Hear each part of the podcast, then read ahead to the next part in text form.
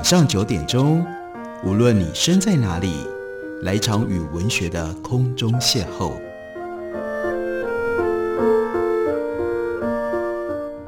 杨照谈书，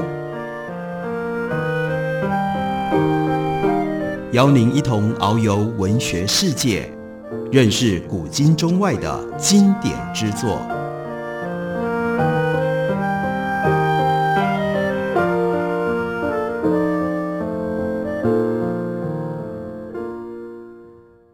各位听众朋友，大家好，欢迎收听杨照谈书。本节目台北广播电台 FM 九三点一，每个星期一到星期五晚上九点为大家播出。我是杨照，在今天的节目当中要为大家介绍的，这是二十张出版的新书。不过呢，这本书是很早以前就用英文所写成的，是一本非常特别的书，因为作者是小泉八云。当我们听到小泉八云这个名字的时候，很自然的会认为他是一个日本人。不过，他其实原来是希腊人，他的原名是 Lafcadio Hearn，他在希腊的爱奥尼亚群岛出生，他的父亲是英国派驻在希腊的爱尔兰军官，他的母亲是希腊人，这已经是非常特别、非常复杂的出身了。再下来，因为 Lafcadio Hearn，他精通多种语言，后来他就到了日本，他对于日本的风土跟文化非常的喜爱。甚至到了一八九六年，他四十六岁的那一年，他规划了日本籍。今天我们称他为小泉八云。这个小泉其实是他的妻子的姓，换句话说，他又娶了日本人作为妻子。接着，他就把自己改名叫做小泉八云，并且在东京帝国大学任教。由于十九世纪末的西方大众对于日本所知道的不多，那这个时候，小泉八云他用英文撰写关于日本文化的这多部的著作，就扮演起西方世界能够认识日本文化的重要桥梁的角色。当时一度被称之为叫做最了解大和魂的西方第一人。今天为大家介绍的这本书，它的书名就叫做 Kokoro，这就是日文当中心或者是心灵的意思。而它的副标题是 Hints and Echoes of Japanese Inner Life。为什么叫做 Kokoro？因为它要探索的是日本人的心灵。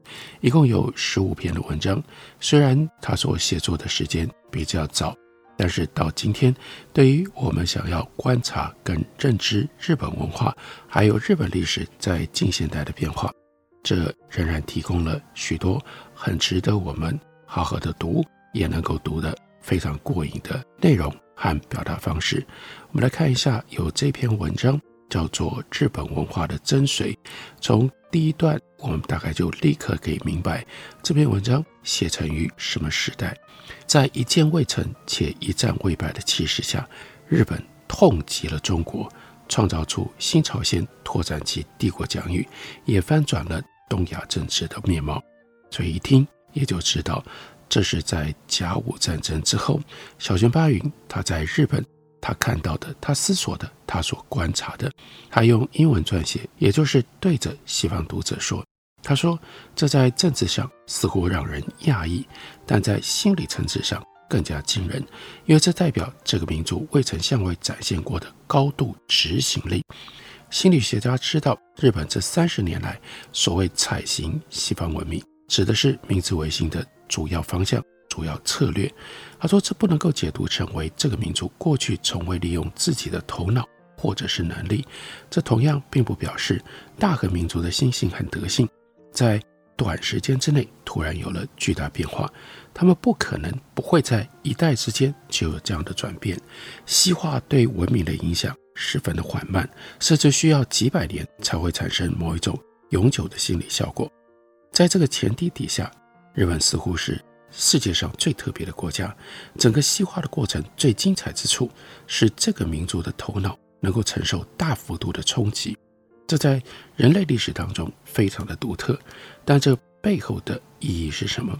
真正的意义不过是将日本寄存思想的部分结构重新进行排列。即便如此，仍然有数以千计的人认为这是既有思想的消亡，采行西方文明。并非如未经思考的人所想象的那么样的轻松。心性改造的代价，至今，也就是到甲午战争一八九零年代的后期，仍然没有完全的展现。不过，在这个一向能够展现特别能力的民族当中，却已经可以看到开花结果。长久以来，这个国家相当善于诸多精巧的技能，也因此，西方工业的发明运用就能够在日本人手里彻底的发挥，并且从中创造出优异的成果。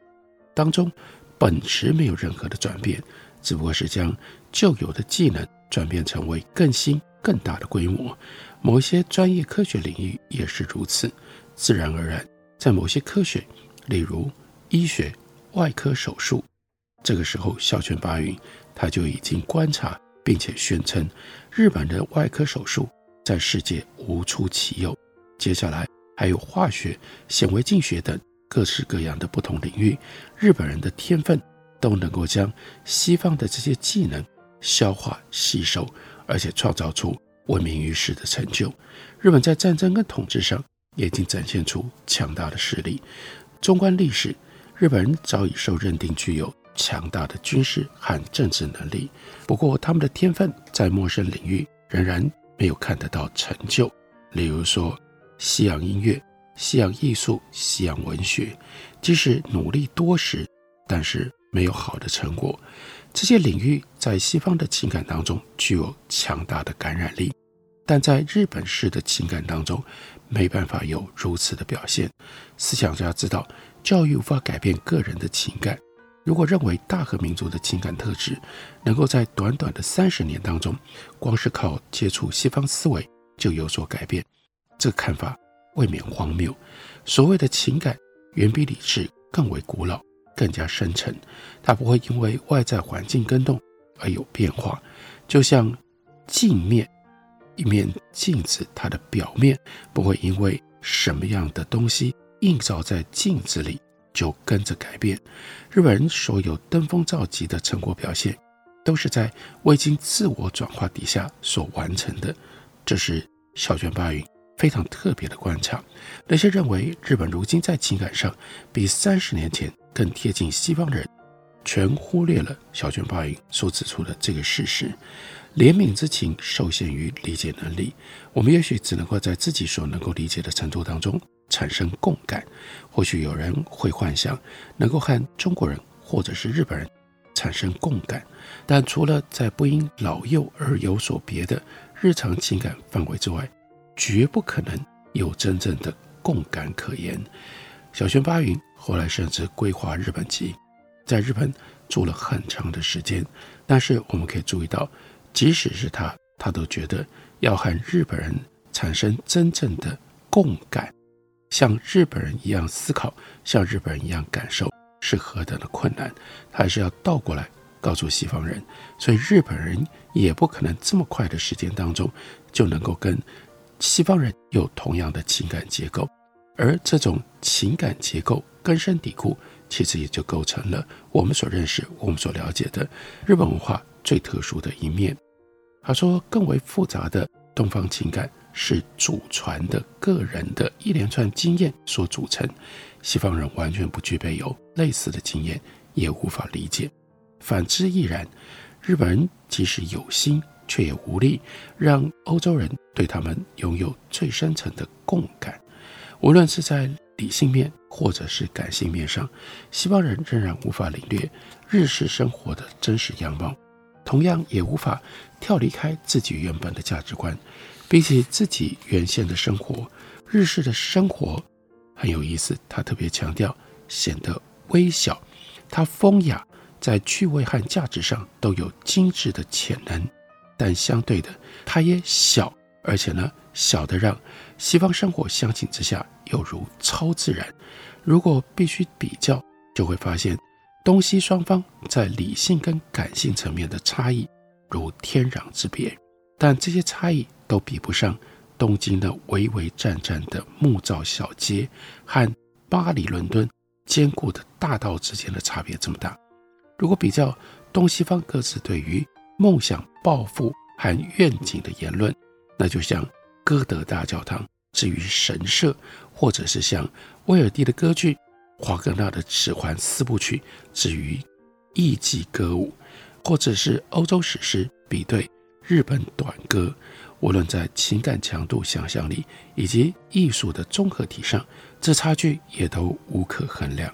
确实，西方音乐的本质是现代艺术，但如果回顾我们所有的历史，就会发现创造力的惊喜明显差异。这绝非古罗马时期雄伟的大理石露天剧场，以及连接各省的高架隧道，也不是。古希腊时代神像雕刻和浩瀚的诗篇，这就带出了日本国力激增的另外一个主题。小泉八云特别提醒，除了出现在生产力战力的强大能力之外，我们可以在哪里看到外在的物质象征？他当时所观察，他所看到的，那就是不存在啊。日本在感性理性层面所缺乏的特质，同样不见于。工业跟商业层面，什么东西不见了呢？那就是巨大。西方追求巨大 （spectacle massiveness），但是这些小泉八云就特别观察到，在传统的日本当中，你是找不到的。而即使是明治维新，经过了几十年，日本人仍然对巨大是感觉到相当陌生的。这是小泉八云非常特殊的。观察跟分析，我们休息一会儿，等会来继续聊。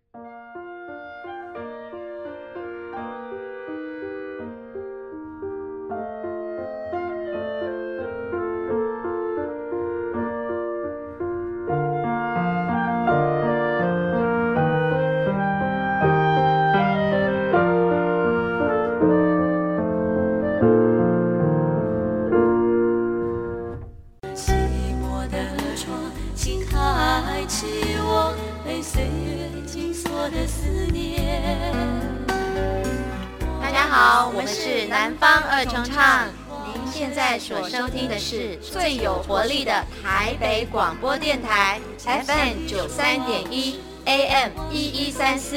我是否还算是你的从前？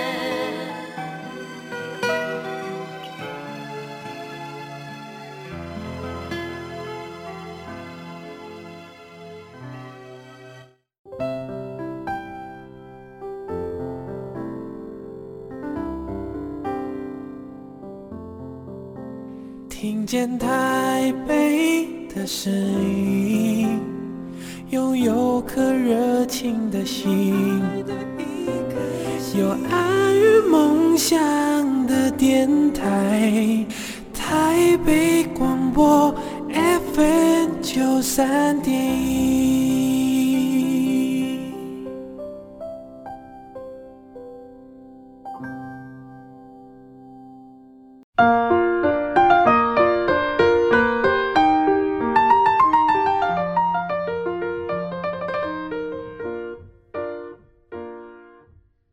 感谢你继续收听《杨照谈书》。本节目以代表广播电台 FM 九三点一，每个星期一到星期五晚上九点为大家播出到九点半。今天为大家介绍的，这是小泉八云。他在十九世纪末二十世纪初，他去到了日本。他待在日本这个时候呢，从原名 Lafcadio Her 慢慢要转变成为改名了之后的。小泉八云，在这样的一个长期跟日本接触、居留在日本的经验当中，他观察日本、分析日本文化，用英文所写成的这本书，书名就叫做《Kokoro 心》。这是小泉八云对日本传统心灵的非常深刻的探索。他在书里面这样比较：一般而言，西方人建设是为了耐用。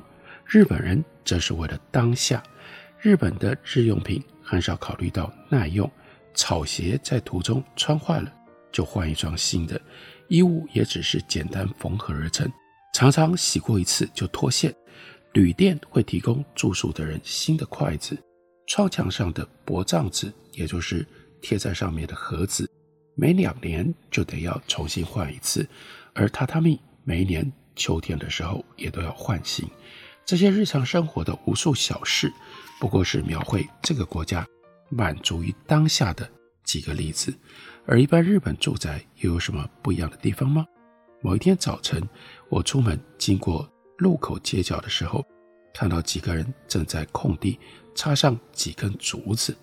五个小时之后，我在回家的时候看到空地上已经出现了两层楼的骨架。隔天一早就看到墙面已经大致完成了，那是一面以泥巴跟枝条所建成的墙。等到日落时分，屋瓦也已经铺好了。再过一天，工人就已经铺好房子里面的榻榻米，墙内的墙壁也已经敷上了灰泥。最后呢，一算，这房子只花五天就完成了。当然，这是一间简陋的房舍。如果更精致的建造，需要更长的时间。但日本城市大多是由这样的寻常住宅所组成的，屋舍的价格就像它的简朴一样的低廉。他说：“我已经记不得，我曾经听说过日本式的房屋曲线多少保留了游牧帐篷的记忆。在我怅然忘却这说法从何而来之后，仍然缠绕在我心头许久。后来我到出云去访问，看到了出云大社，第一次见到，就发现它的山形屋顶的末端和屋脊上有着十字凸起的特殊构造。我忽然想起了那一篇。”被遗忘的文章当中曾经提到，这新的建筑样式可能起源，但是在建筑传统之外，还有更多日本事物暗示着大和民族祖先的游牧习性。无论何时何地，我们都看不见所谓的坚固。这种短暂性似乎标记在日本人的生活里，几乎所有的万事万物当中。但是农人自古以来的穿着。和农耕聚集的外形是少数的例外。即使在相对短暂的历史记录当中，日本已经迁都超过六十次，而且当中绝大多数这些都城都已经消失无踪。他说：“我没有要在这里详细论述，但或许每一座日本城市在一个时代之间就会重建。某些神社佛阁以及少数的城郭是例外，但一般而言。”在人的短短一生当中，日本城市的外观就算不变，它的本质也会有所变化。火灾、地震或者是其他的灾变都是噪音。不过最主要的在于房舍没有办法让人长久安住。寻常的百姓没有祖传的房舍，最亲的地方不是出生地，而是他下葬的地方。除了墓地跟神社，很少有地方。能够长存，能够久居。日本就连土地也瞬息万变，河川会改变流向，海岸会变化轮廓，平原会抬升，火山隆起崩塌，谷地则会因为岩浆或者是山崩而淹没，而湖泊有的时候出现，有的时候就消失了。就连那独一无二，在百年来启发了众多艺术家的富士山雪顶。据说，在我来到日本的这段期间，都已经改变了。短短时间之内，在此同时，境内有不少山峰的外形也已经彻底改变。日本唯有土地的大致轮廓、本质的大致层面，那四季的大致特性是恒常不变的。甚至这片地景的绝美，也是虚幻无常。那是一种色彩地变、云雾消长的绝美。只有熟悉这片地景的人才会知道，在日本诸岛历史当中，群山的云雾吞吐如何嘲弄时机的改变，以及又如何预言其他即将要进行的变化。众神确实在他们的山巅神社居所出没，借着树林当中所透出的微光来传达柔软的信仰敬畏之心。也许这正是因为这些神啊，无形也无体。神社很少会像人的住所一样被彻底的遗忘，但几乎各个神社都会不定期的改建。当中最神圣而且遵循祖传习俗的仪式神宫，每二十年必定拆除重建，而拆下来这些木材呢，就转制成为数千个御守，分送给信众。源自于雅利安印度，经由中国传入的佛教。它的浩瀚的教义也不是亘久不变的。日本第一批佛寺的建造者，那是来自于中国的工匠，把佛寺建得很好。即便曾经围绕四周的城市都已经不再存在，例如说镰仓的中式佛寺建筑，历经了几个世纪，仍然矗立在那里，那就是证据。佛教的精神不可能驱使人心升起要追求物质的渴望，因为佛教教育就根本认为宇宙是一场幻梦，而人生不过就是无限旅程当中转瞬的一站。所有的人事物的连结，注定带着悲伤。唯有弃绝你的欲念，甚至是到达 Nirvana 的这种欲念都要被放弃，才能够让人心获得永恒的宁静。这些精神无不和大和民族自古以来的情感相互调和。虽然日本人并不信仰外来的深奥的哲学，但是随着时间的流转，佛教的无常的教义，最终也已经深深影响大和民族的性格。他阐述一切。抚慰人生，他教人承担一切的世事，他也强化了日本人的特质，那就是格外的有耐心。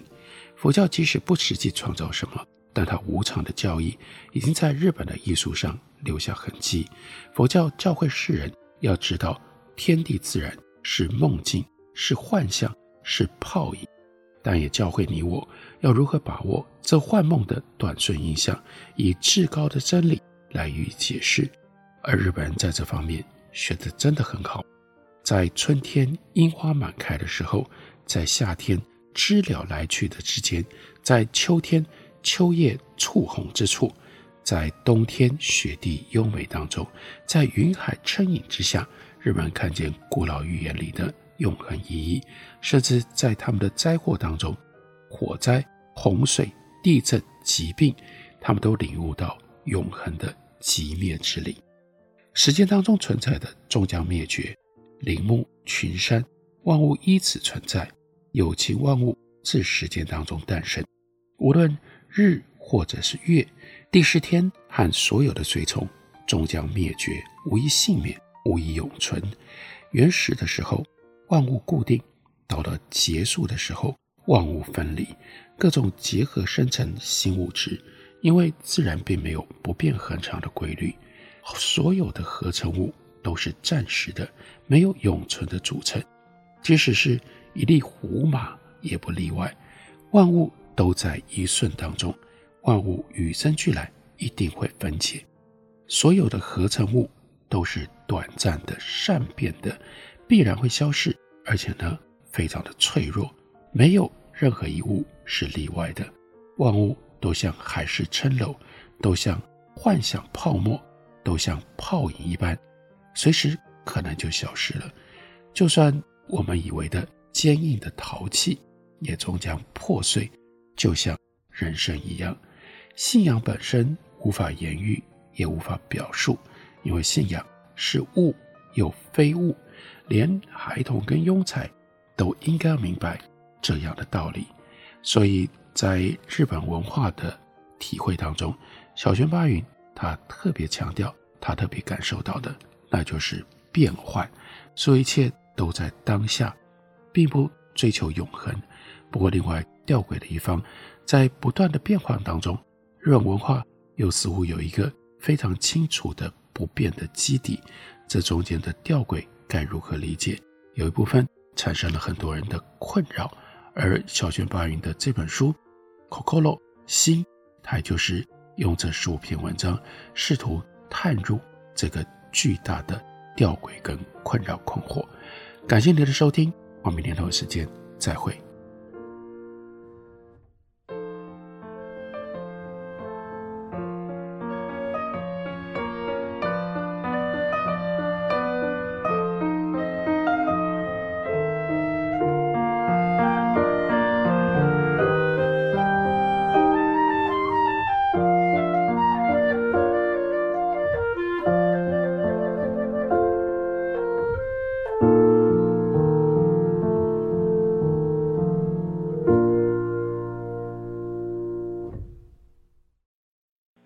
所拨的电话无法接听，请稍后再拨。The number you have dialed is not available. 好想找人说说话哦。我在开会，等下打给你呢。需要的时候，怎么你们都不在身边？一九二五依旧爱我，卫福部二十四小时安心专线一直都在。生活没有过不了的难关，珍惜生命，拥抱希望。